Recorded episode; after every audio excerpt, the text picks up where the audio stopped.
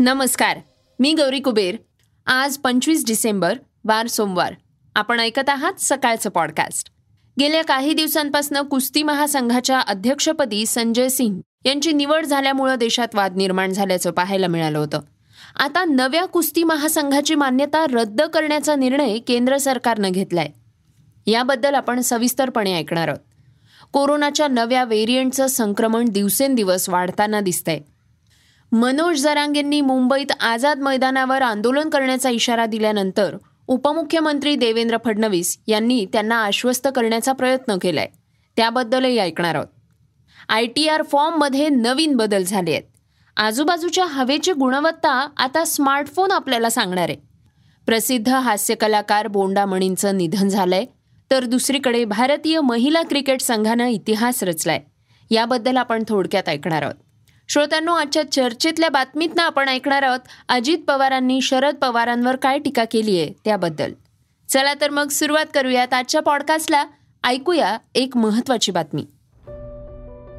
गेल्या काही दिवसांपासून कुस्ती महासंघाच्या अध्यक्षपदी संजय सिंह यांची निवड झाल्यामुळं देशात वाद निर्माण झाल्याचं पाहायला मिळालं होतं. आता नव्या कुस्ती महासंघाची मान्यता रद्द करण्याचा निर्णय केंद्र सरकारनं घेतलाय. भाजप खासदार ब्रुजभूषण सिंग यांच्यासाठी हा मोठा धक्का असल्याचं मानलं जात आहे. कुस्ती महासंघाचे नवे अध्यक्ष आणि ब्रुजभूषण सिंग यांचे निकटवर्तीय संजय सिंग यांना देखील पदावरनं हटवण्यात आलंय. कुस्ती महासंघाच्या अध्यक्षपदी संजय सिंग यांची नियुक्ती झाल्यानंतर नाराज झालेल्या कुस्तीगीर साक्षी मलिकनं खेळातून संन्यास घेण्याचा निर्णय घेतला होता. तर कुस्तीगीर आणि ऑलिम्पिक पदक विजेता बजरंग पुनियानं आपला पद्म पुरस्कार परत केला होता. तर हा वाद वाढतच असल्याच्या पार्श्वभूमीवर केंद्र सरकारनं हा मोठा निर्णय घेण्याचं सांगण्यात आलंय. सरकारनं क्रीडा मंत्रालयानं संपूर्ण समिती निलंबित केल्यानंतर बस इस बात का सबर है ऊपर वाले को सब खबर है हा शेर पोस्ट करत विनेशनं प्रतिक्रिया दिलीय. तर साक्षी मलिकनं आपण लेखी अजून काहीही पाहिलं नसल्याचं म्हटलंय.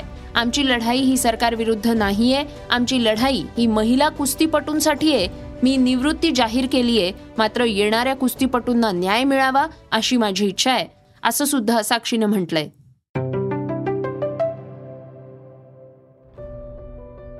कोरोनाच्या नव्या व्हेरियंटचं संक्रमण दिवसेंदिवस वाढताना दिसतंय. देशात तीनशे बावीस नव्या कोरोना रुग्णांची नोंद झाली असून सध्या देशातल्या सक्रिय रुग्णांची संख्या ही तीन हजार सातशे बेचाळीसवर पोहोचली यासोबतच केरळमध्ये आणखी एका कोविड बळीची सुद्धा नोंद झालीय केरळमध्ये शनिवारी एकशे अठ्ठावीस नव्या रुग्णांची नोंद झाली. याच दिवशी कर्नाटकात शहाण्णव महाराष्ट्रात पस्तीस तर दिल्लीमध्ये सोळा नव्या कोविड रुग्णांची नोंद करण्यात आली आहे. अशी माहिती आरोग्य मंत्रालयानं दिली आहे. शुक्रवारी एकाच दिवसात देशात चारशेहून अधिक नव्या रुग्णांची नोंद झाली होती. त्या तुलनेनं शनिवारी समोर आलेली रुग्णसंख्या कमी आल्यानं थोडा दिलासा मिळाल्याचं म्हटलं जात आहे कोरोनाच्या जे एन डॉट वन या नव्या व्हेरियंटमुळं देशाचं टेन्शन वाढलंय. या व्हेरियंटची लागण झालेल्यांना घशात खवखव होणं हे वेगळं लक्षण दिसून येत होतं. तर गंभीर लागण झाल्यास किंवा उपचार न घेतल्यास आवाजही जाण्याचा धोका व्यक्त करण्यात येतोय. केंद्र सरकारनं या व्हेरियंटच्या पार्श्वभूमीवर राज्यांना सतर्कतेचा इशारा दिलाय.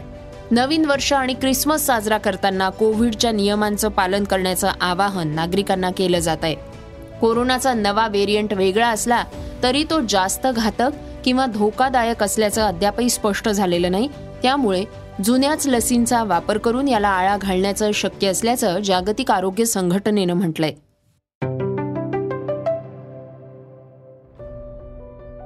मनोज जरांगेंनी मराठा आरक्षणाबाबत निर्णय घेण्यासाठी सरकारला चोवीस डिसेंबरचा अल्टिमेटम दिला होता. मात्र सरकारनं निर्णय न घेतल्यामुळे मनोज जरांगेंनी पुढलं आंदोलन मुंबईतल्या आझाद मैदानावर होणार असल्याची घोषणा शनिवारी बीडच्या सभेमध्ये केली आहे. या इशाऱ्यानंतर मनोज जरांगेंना आंदोलनाची गरज पडणार नाही असं म्हणत एकनाथ शिंदेंनी त्यांना आश्वस्त सुद्धा केलंय.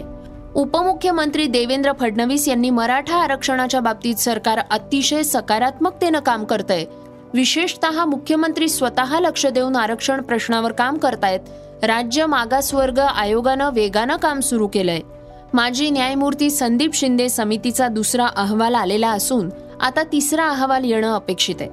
विशेष म्हणजे हैदराबादमध्ये असलेल्या नोंदी शोधण्याचं काम सुरू असल्यानं त्यामध्ये कुणबी नोंदी आढळून येणार आहेत.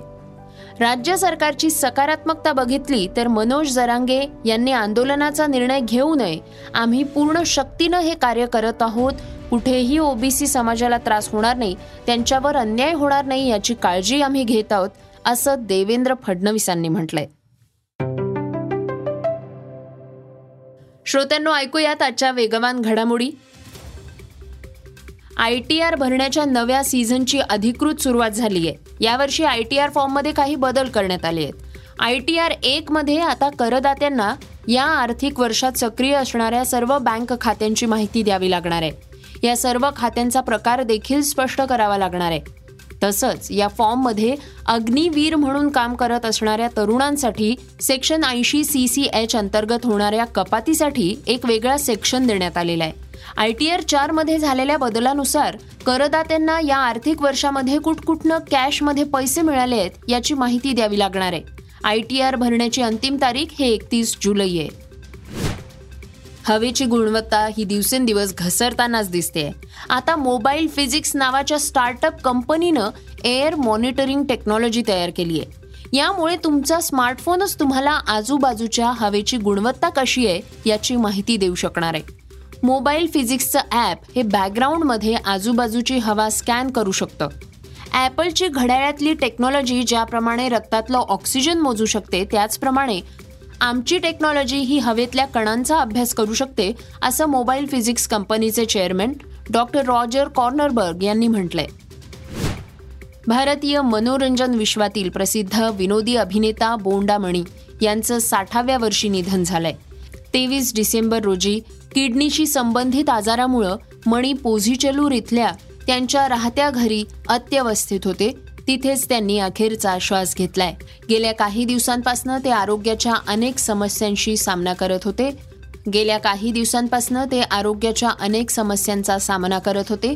बोंडामणे हे तमिळ चित्रपट सृष्टीतले लोकप्रिय विनोदी अभिनेता होते वयाच्या साठाव्या वर्षीही ते मनोरंजन विश्वात सक्रिय होते. त्यांच्या जाण्यानं हळहळ व्यक्त केली जाते भारतीय महिला क्रिकेट संघानं इतिहास रचलाय. मुंबईच्या वानखेडे स्टेडियमवर झालेल्या ऑस्ट्रेलियासोबतच्या एकमेव कसोटी सामन्यात भारतानं ऑस्ट्रेलियाला आठ विकेट्सनं पराभूत केलंय. भारताचा हा ऑस्ट्रेलिया महिला क्रिकेट संघावरला कसोटी क्रिकेटमधला पहिला विजय आहे. चौथ्या दिवशी भारताला विजयासाठी चौऱ्याहत्तर धावांची गरज होती. हे माफक आव्हान भारतानं दोन विकेट्सच्या बदल्यात पार केलंय. भारताच्या दुसऱ्या डावात स्मृती मानधनानं अडोतीस धावांचं योगदान दिलंय. भारतीय महिला क्रिकेट संघाच्या या कामगिरीसाठी त्यांच्यावर कौतुकाचा वर्षाव होतोय. श्रोत्यांनो ऐकूयात आजची चर्चेतली बातमी. राष्ट्रवादी काँग्रेसमध्ये फूट पडल्यानंतर शरद पवार गट आणि अजित पवार गट यांच्यामध्ये आरोप प्रत्यारोप होताना दिसतातच आहे. आता अजित पवारांनी पुन्हा एकदा शरद पवारांवर नाव न घेता टीका केली आहे माझ्या मागे आज त्रेचाळीस विधानसभेतील दोन अपक्ष आणि विधान परिषदेतले सहा आमदार उभे आहेत. याचा अर्थ माझी भूमिका या सर्वांना पटल्यानंच हे शक्य झालंय. मी साठीत ही भूमिका घेतली काहींनी वयाच्या अडोतीसाव्या वर्षीच ही भूमिका घेतली होती. असं अजित पवारांनी म्हटलंय. ऐकूयात ते काय म्हणाले. आज आम्ही सरकारमध्ये आहोत. आज माझे अमित शहाशी संबंध चांगले आज माझे नरेंद्र मोदी साहेबांशी संबंध चांगले आहेत. ह्याच्या आधी मी तर सतत मागं असायचो. नको बाबा. नेत्या वडीलधाऱ्यांनी सगळं बघावं. परंतु ह्या निमित्तानं किमान मोठ्या लोकांचे तरी माझे संबंध यायला लागलेले. त्याच्यातनं त्यांना कुठलं काम सांगितलं तर ते करतात. मध्ये इथेनॉलचा प्रश्न निर्माण झाला. पुन्हा आम्ही त्यांना सांगितलं ते म्हणले अजित येऊ नको मी काही मार्ग काढतो. परंतु अजून मार्ग पंचवीस टक्केच निघाले का हो? तीस टक्के. अजून सत्तर टक्के बाकी आहे. मी त्याच्याकरता जाणार. दिल्लीला जाणार भेटणार. कारण ते केल्याशिवाय माझ्या ऊस उत्पादक शेतकऱ्याला भाव चांगला मिळण्याच्याकरता मदत होऊ शकत नाही. तुम्ही मला विचार करा की माझ्याबरोबर आज जवळपास त्रेपन्नपैकी त्रेचाळीस आमदार येतात. दोन अपक्ष आमदार पाठिंबा देणारे देवेंद्र भुयार आणि संजय मामा शिंदे येतो. नऊ विधान परिषदेच्या आमदारांपैकी सहा आमदार माझ्याबरोबर येतात. याचा अर्थ कुठंतरी मी घेतलेला निर्णय योग्य आहे म्हणूनच बहुमताने लोक माझ्यावर आले ना. का मी त्याला त्यांना दमदाटी केली. हे येतो दोघांना माझ्याकडं नाही तर बघतोच तुझ्याकडं. असं काही केलं का? हे भुजबळ साहेबांचे एवढे वरिष्ठ नेते आहेत हसन मुश्रीफ आहेत दिलीप वळसे पाटील आहेत धनंजय मुंडे आता एक नवा नेतृत्व म्हणून पुढं आलेलं आहे. अशा अनेक नेत्यांची नावं रामराजे नाईक निंबाळकर त्या बाबतीमध्ये आपल्याबरोबर आहेत. अशा अनेक सहकारी आहेत. आणि त्याच्यामुळं आज हे पण नव्या दमाचे आमदार त्या ठिकाणी बरोबर आहेत. त्याच्यामुळं तुम्ही या सगळ्या गोष्टीचा विचार केला पाहिजे. आज देशाचा सर्वांगीण विकास अमित शहा आणि नरेंद्र मोदी साहेबांच्या नेतृत्वाखाली त्या ठिकाणी होतोय.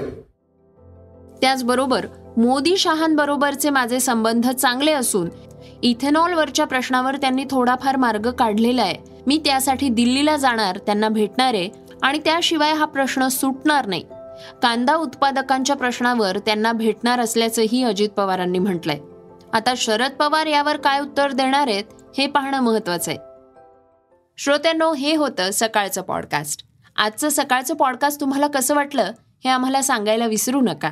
यूट्यूबवर सुद्धा तुम्ही हे सकाळचं पॉडकास्ट आता ऐकू शकता आणि त्या माध्यमातून तुमच्या प्रतिक्रिया तुमच्या सूचना आमच्यापर्यंत पोहोचवू शकता.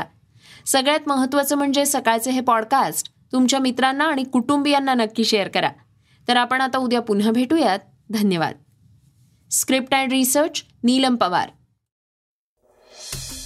वाचा बघा आणि आता ऐका आणखी बातम्या.